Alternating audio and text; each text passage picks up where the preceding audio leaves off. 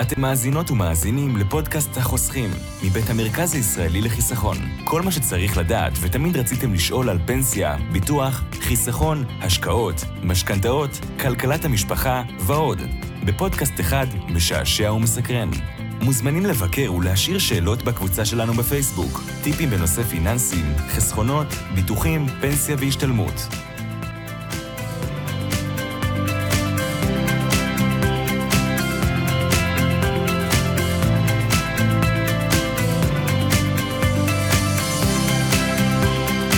שלום לכולם, אתם מאזינות ומאזינים לפודקאסט החוסכים מבית המרכז הישראלי לחיסכון וזו העונה השנייה שלנו. אני רותם אלט ואיתי באולפן שי לאופולד. שלום רותם, מה שלומך? אה, אני מצוין ואני שמח לארח אותך איתי באולפן. שמח להתארח ותודה שהזמנת. האמת, שי, שמת לב למשהו חדש? אתה מתכוון לפתיח החדש? כן, כמובן, ולאור העונה השנייה שלנו, של החוסכים, החלטנו לחדש, לרענן, ובעצם לעשות פתיח חדש. אה, בעצם מנגינה חדשה, אה, מה אתה חושב עליה? האמת, אה, לא רע בכלל, אפילו אהבתי. מעולה. את העונה השנייה שלנו אנחנו נתחיל בטרילוגיית המורים. אמנם אנחנו נקדיש את שלושת הפרקים הבאים למחנכי ההווה אשר מעצבים את דור העתיד, אבל כל ענפי המשק יכולים ללמוד מהפרקים, מהפרקים האלו. בעצם המורים הם יהיו האוכלוסייה שבפוקוס, אבל כל המגזר הציבורי, ממשלתי, יכול להסיק וללמוד מהתחום הזה. האמת, רותם, אני שמח שבחרת להתחיל בנושא הזה בעונה השנייה שלנו. מגיע לאוכלוסייה הזו להתרומם ולהבין את כל התנאים ואותיות הקטנות שקשורות בעיסוק שלהם. אז עכשיו, שהבנו בעצם באיזה נושא הפרק של היום, נתחיל? בשמחה, אפשר להתחיל. רגע לפני שמתחילים, בואו נשמע דיסקליימר של העונה השנייה. באמת? לא ממש, זה אותו דיסקליימר, אבל אה, נקרא לו הדיסקליימר של העונה השנייה. אז אקשן, כמו שאומרים. האמור בפודקאסט זה אינו תחליף לייעוץ פנסיוני, ייעוץ השקעות או מיסוי המותאם אישית לכל משקיע או צרכן פיננסי. התוכן המובא אליכם בפודקאסט זה אינו מהווה הצעה או המלצה לרכישת ניירות ערך ו/או נכסים פיננסיים ואינו מחליף ייעוץ פנסיוני, על ידי יועץ, משווק, סוכן מוסמך, המתחשב בצרכיו המיוחדים של המאזין כהגדרתו בחוק. המרכז הישראלי לחיסכון, או מי מטעמו, אינו אחראי לכל פעולה שבוצעה על ידי מאזיני הפודקאסט, בהסתמך על התוכן שנאמר, וכן כל מי שמאזין לפודקאסט ופועל על פיו, אחראי בלעדית לתוצאות פעולותיו. תודה רבה לדיסקליימר היקר שלנו, הדיסקליימר של העונה השנייה. טוב, זה כבר לא מצחיק. נתחיל בסוגיה מעניינת. תגיד, שי, פעם ניסית להעביר פנסיה של מורה מחברה א' לחברה ב'? האמת שראיתי שמישהו ניסה, אבל אני הבנתי שזה לא פשוט. אז תבין איזה אבסורד. המורים, שהם מחנכי העתיד שלנו, אלו שמבלים עם הילדים שלנו הרבה יותר זמן מאיתנו, אה, ואנחנו חייבים להם כמובן כל כך הרבה, הם עצמם אוכלוסייה כזו שלא יכולה להחליף או לשפר את התנאים שלהם. זה לא שהם לא יכולים, אלא יתישו אותם במהלך המעבר עד שהרבה יגיעו למצב שיוותרו על הזכויות שלהם לנהל את החיסכון הפנסיוני בדיוק איך שהם רוצים בהתאם להשקפת עולמם. מדויק, בדיוק לזה התכוונתי. אני חושב שכדאי שנסביר למה הכוונה. אין שום בעיה למשל, אה, לשם התחלה אנחנו נבין קודם כל איך בנוי ההסדר הפנסיוני של מורה. חשוב להסביר, הסדר פנסיוני זה כל התוכניות שמייצרות את כל התנאים הפנסיוניים של המורים. מדויק. אז זה הולך ככה, לכל עובד הוראה באשר הוא, האמת הוא גם לכל עובד במגזר הציבורי באשר הוא, אה, יש ארבעה רבדי שכר. רובד הראשון הוא השכר הפנסיוני, כלומר לוקחים את השכר בסיס מהתלוש ומכפילים אותו בהפקדות לפיצויים, תגמולים ותגמולי אה, מעסיק. חלק של פיצויים של המעסיק זה 6.224, שוב, זה רק למורים. חלק של תגמולים למעסיק, של חלק המעסיק זה 7.5 אחוז, והחלק של העובד זה 7 אחוזים. את כל הטוב הזה מכפילים, כמו שאמרתי, בשכר בסיס, ומעבירים אותו לקרן פנסיה צוברת. בעצם אחת מקרנות הפנסיה החדשות. חשוב להדגיש שרוב השכר בסיס הזה נקרא גם שכר משולב, ומוסיפים לו את המילה אופק חדש או עוז לתמורה, אבל לזה אנחנו לא ניכנס עכשיו, אה, כי זה בעצם פחות קשור לתוכנית שלנו. הזדמנות חשובה להגיד שיש כאלה שמפקידים גם לביטוח מנהלים או לקרנות פנסיה ותיקות, אבל פה אנחנו לא מדברים עליהם, אנחנו מדברים אך ורק במורים שיש להם קרנות פנסיה חדשות, מקיפות. נכון מאוד. ביטוח מנהלים במגזר הציבורי, כאב ראש גדול גדול.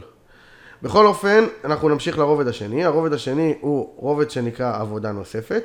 במגזר הציבורי, בהגדרתו, הוא מיועד, אה, הרובד שכר הזה מיועד להפקדות בגין שעות נוספות, כוננויות, משמרות וכדומה. יש לי הרגשה שיבוא פה אבל.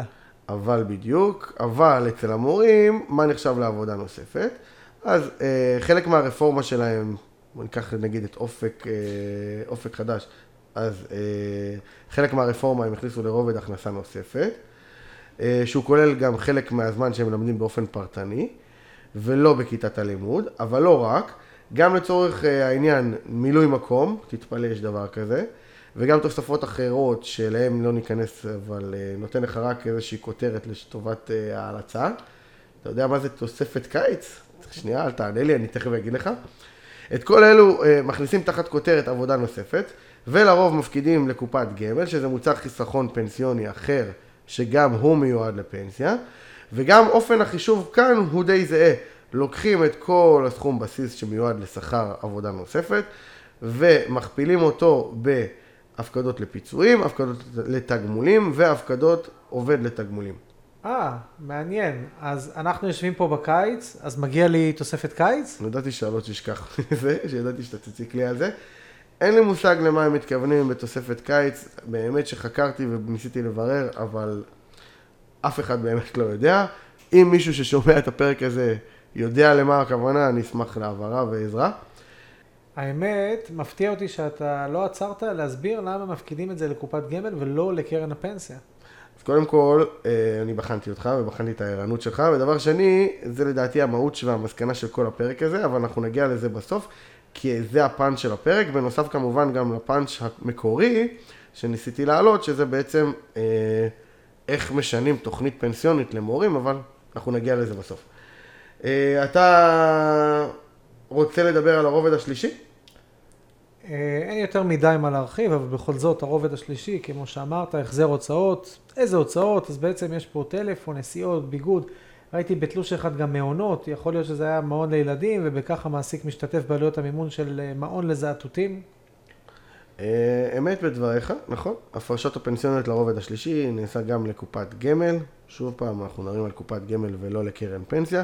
חלק של העובד הוא בין 5 ל-7 אחוזים, וחלק של המעסיק הוא 7.5 אחוזים. אין הפקדה לפיצויים על הרובד השלישי. אתה ערני, נכון, בחלק השלישי אין הפקדה לפיצויים.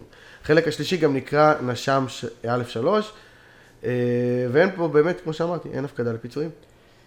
רובד רביעי שלנו זה קרן השתלמות, פה יש בעצם סוג של טריק, ברוב מקומות העבודה, שהמעסיק רוצה לפרגן לעובד, הוא פותח לו קרן השתלמות, ובעבר המאוד רחוק, הקרן, מטרתה הייתה באמת אה, לממן השתלמות מקצועית, אבל היום בכל מקומות העבודה זה קופת חיסכון שהיא פטורה ממס.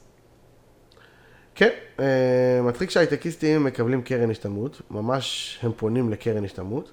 למעשה, שי, אי פעם ראית הייטקיסט שיצא לקרן השתלמות, שיצא לשנת שבתון או להשתלמות מסוימת מקצועית? לא, לא, לא כזה נפוץ, אבל אתה קצת סוטה מהשיחה. בכל אופן, אצל מורים, הקרן מיועדת לממן שנת שבתון, שאותה המורה לוקח בין היתר כדי קצת להוריד הילוך ולהישאר קצת שפוי, בכל זאת שש שנים הוא יום יום מטפל בעשרות ילדים ולכל אחד מזה יש גם את ההורים וכולם צריכים את התשומת לב ויש להם את הדברים החשובים שלהם וזה בכלל יוצר חגיגה. ואז בשנה אחת הוא ממשיך לקבל משכורת המורה שלנו והולך ללמוד או תואר או תעודה או לא משנה מה. נכון, ואז התעודה הזאת, עם התעודה הזאת הוא מגיע למעסיק שלו, משרד החינוך, ומקבל תוספת של שקל 90, בגלל שהוא כביכול יותר מקצועי. בדיוק. ראוי לציין שההפרשה לקרן ההשתלמות אה, היא קצת שונה מהפרשה לקרן ההשתלמות של הייטקיסטים. בכוונה אני נתקע על הייטקיסטים כי זה יותר קל לי אה, לעשות את ההשוואה. אבל בגדול אנחנו מדברים על הפקדה להשתלמות של מורים במקום 7.5 אחוזים, 8.4 אחוזים, זה החלק של המעסיק. וחלק העובד במקום 2.5 אחוזים, 4.2 אה, אחוזים. כלומר, בסאב טוטל, בשורה התחתונה, במקום, 12, במקום 10 אחוזים, אנחנו מדברים על 12.6 אחוזים. אז בואו נעשה חישוב עכשיו. 12.6 כפול 6 שנים עם התשואה ורווחים, זה מגיע ל-100%, שזה בעצם שכר של שנת עבודה ומיועד לשלם בדיוק את אה, שנת השבתון. אז זהו שזה נכון, אבל עם כוכבית. במתמטיקה ובמימון, אה, כמו שאנחנו מכירים, אז באמת המספרים האלה מדויקים, ואנחנו מגיעים אחרי שש שנים עם התשואות, עם הרווחים, עם כל הפוטנציאל רווח, באמת נגיע כ- כ- ככל הנראה ל-100%, ויהיה לנו באמת אה, שכר מלא. אבל במציאות, בקרנות הש- ההשתלמות של המורים זה טיפה שונה. אחרי שש שנים אה, של אה, חיסכון לקרן השתלמות, אנחנו מקבלים, אתה יכול לעזור לנו? מענק של אה, 66.66% מהשכר. בדיוק. ואחרי אה, שמונה שנים, שזה בעצם המקסימום, אחרי שמונה שנים של חיסכון לקרן ההשתלמות, נקבל יקבל מענק של 88.88% מהשכר. אז אנחנו בעצם מגיעים במקסימום למענק אה, שכר אחרי אה, שנות שבתון כאלה ארוכות, אחרי שנות חיסכון כאלה ארוכות, מגיעים לכמעט 90 אחוז, אבל התיאוריה שלנו בעצם אומרת שזה לא מיועד אך ורק למענק שכר, אלא גם כן לכל ההוצאות הנלוות, שזה בעצם הוצאות בגין אה, שכר לימוד. החזר שכר לימוד. ומה קורה אם התשואה לא הייתה טובה בקרן השתלמות הזאת, כי זה קרן השתלמות שמנוהלת בבורסה, או בדיוק שנה לפני שנת הבש... השבתון, שעולה... שאליה יוצא המורה, הבורסה, כמו שאומרים, קפוט. שאלה מצוינת, אנחנו נענה בהרחבה על התשובה בפרק הבא שלנו. איך פרק הבא? מה, הגענו לסוף? אה, הבטחתי להסביר לגבי מה אני חושב על הפקדות לקופת גמל, על שכר עבודה נוספת ושכר הוצאות נוס... ושכר החזר הוצאות. אז uh, תסביר בפרק הבא. לא, לא, לא, אני חייב לפחות לתת איזושהי התייחסות קלה. נו, תן. תודה על הקרדיט. אוקיי, אז הפקדה לקופת גמל היא הפקדה לחיסכון פנסיוני.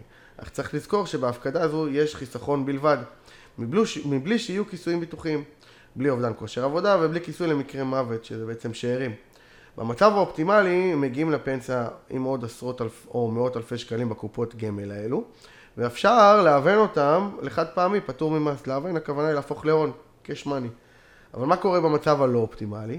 אם חס וחלילה אותה מורה שהפקידה לקופת גמל במקום לקרן פנסיה, אם השכר שבגינו עושה, עושים לה אה, חישוב לשאירים או אובדן כושר עבודה נמוך ממה שיכול היה להיות כתוצאה מכך, וואו, איזה מתח. אה, זאת ועוד תוכלו ללמוד ולהשכיל בפרק הבא שלנו בטרילוגיית המורים.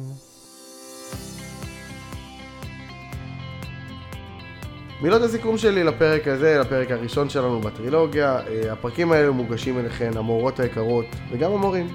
אני אישית מוקף באנשי חינוך, אחת גידלה אותי ועם אחת אחרת אני הולך לישון כל לילה והיא מגדלת את הילדים שלי. היה לי חשוב להנגיש לכן את המידע ולכם את המידע, אה, ובאמת מכל הלב, אני רוצה כמה שיותר שיהיה קל וברור להבנה. נגעת ללב, מחכה לפרק הבא שלנו בטרילוגיה. ניפרד מכם, המאזינים שלנו, אתם מוזמנים לשאול שאלות בקבוצות הפייסבוק שלנו, טיפים בנושא פיננסים, חסכונות, ביטוחים ופנסיה והשתלמות. את השאלות המעניינות נעלה פה וננסה להפוך לפרק. תודה שי ותודה לכם על ההאזנה. תודה.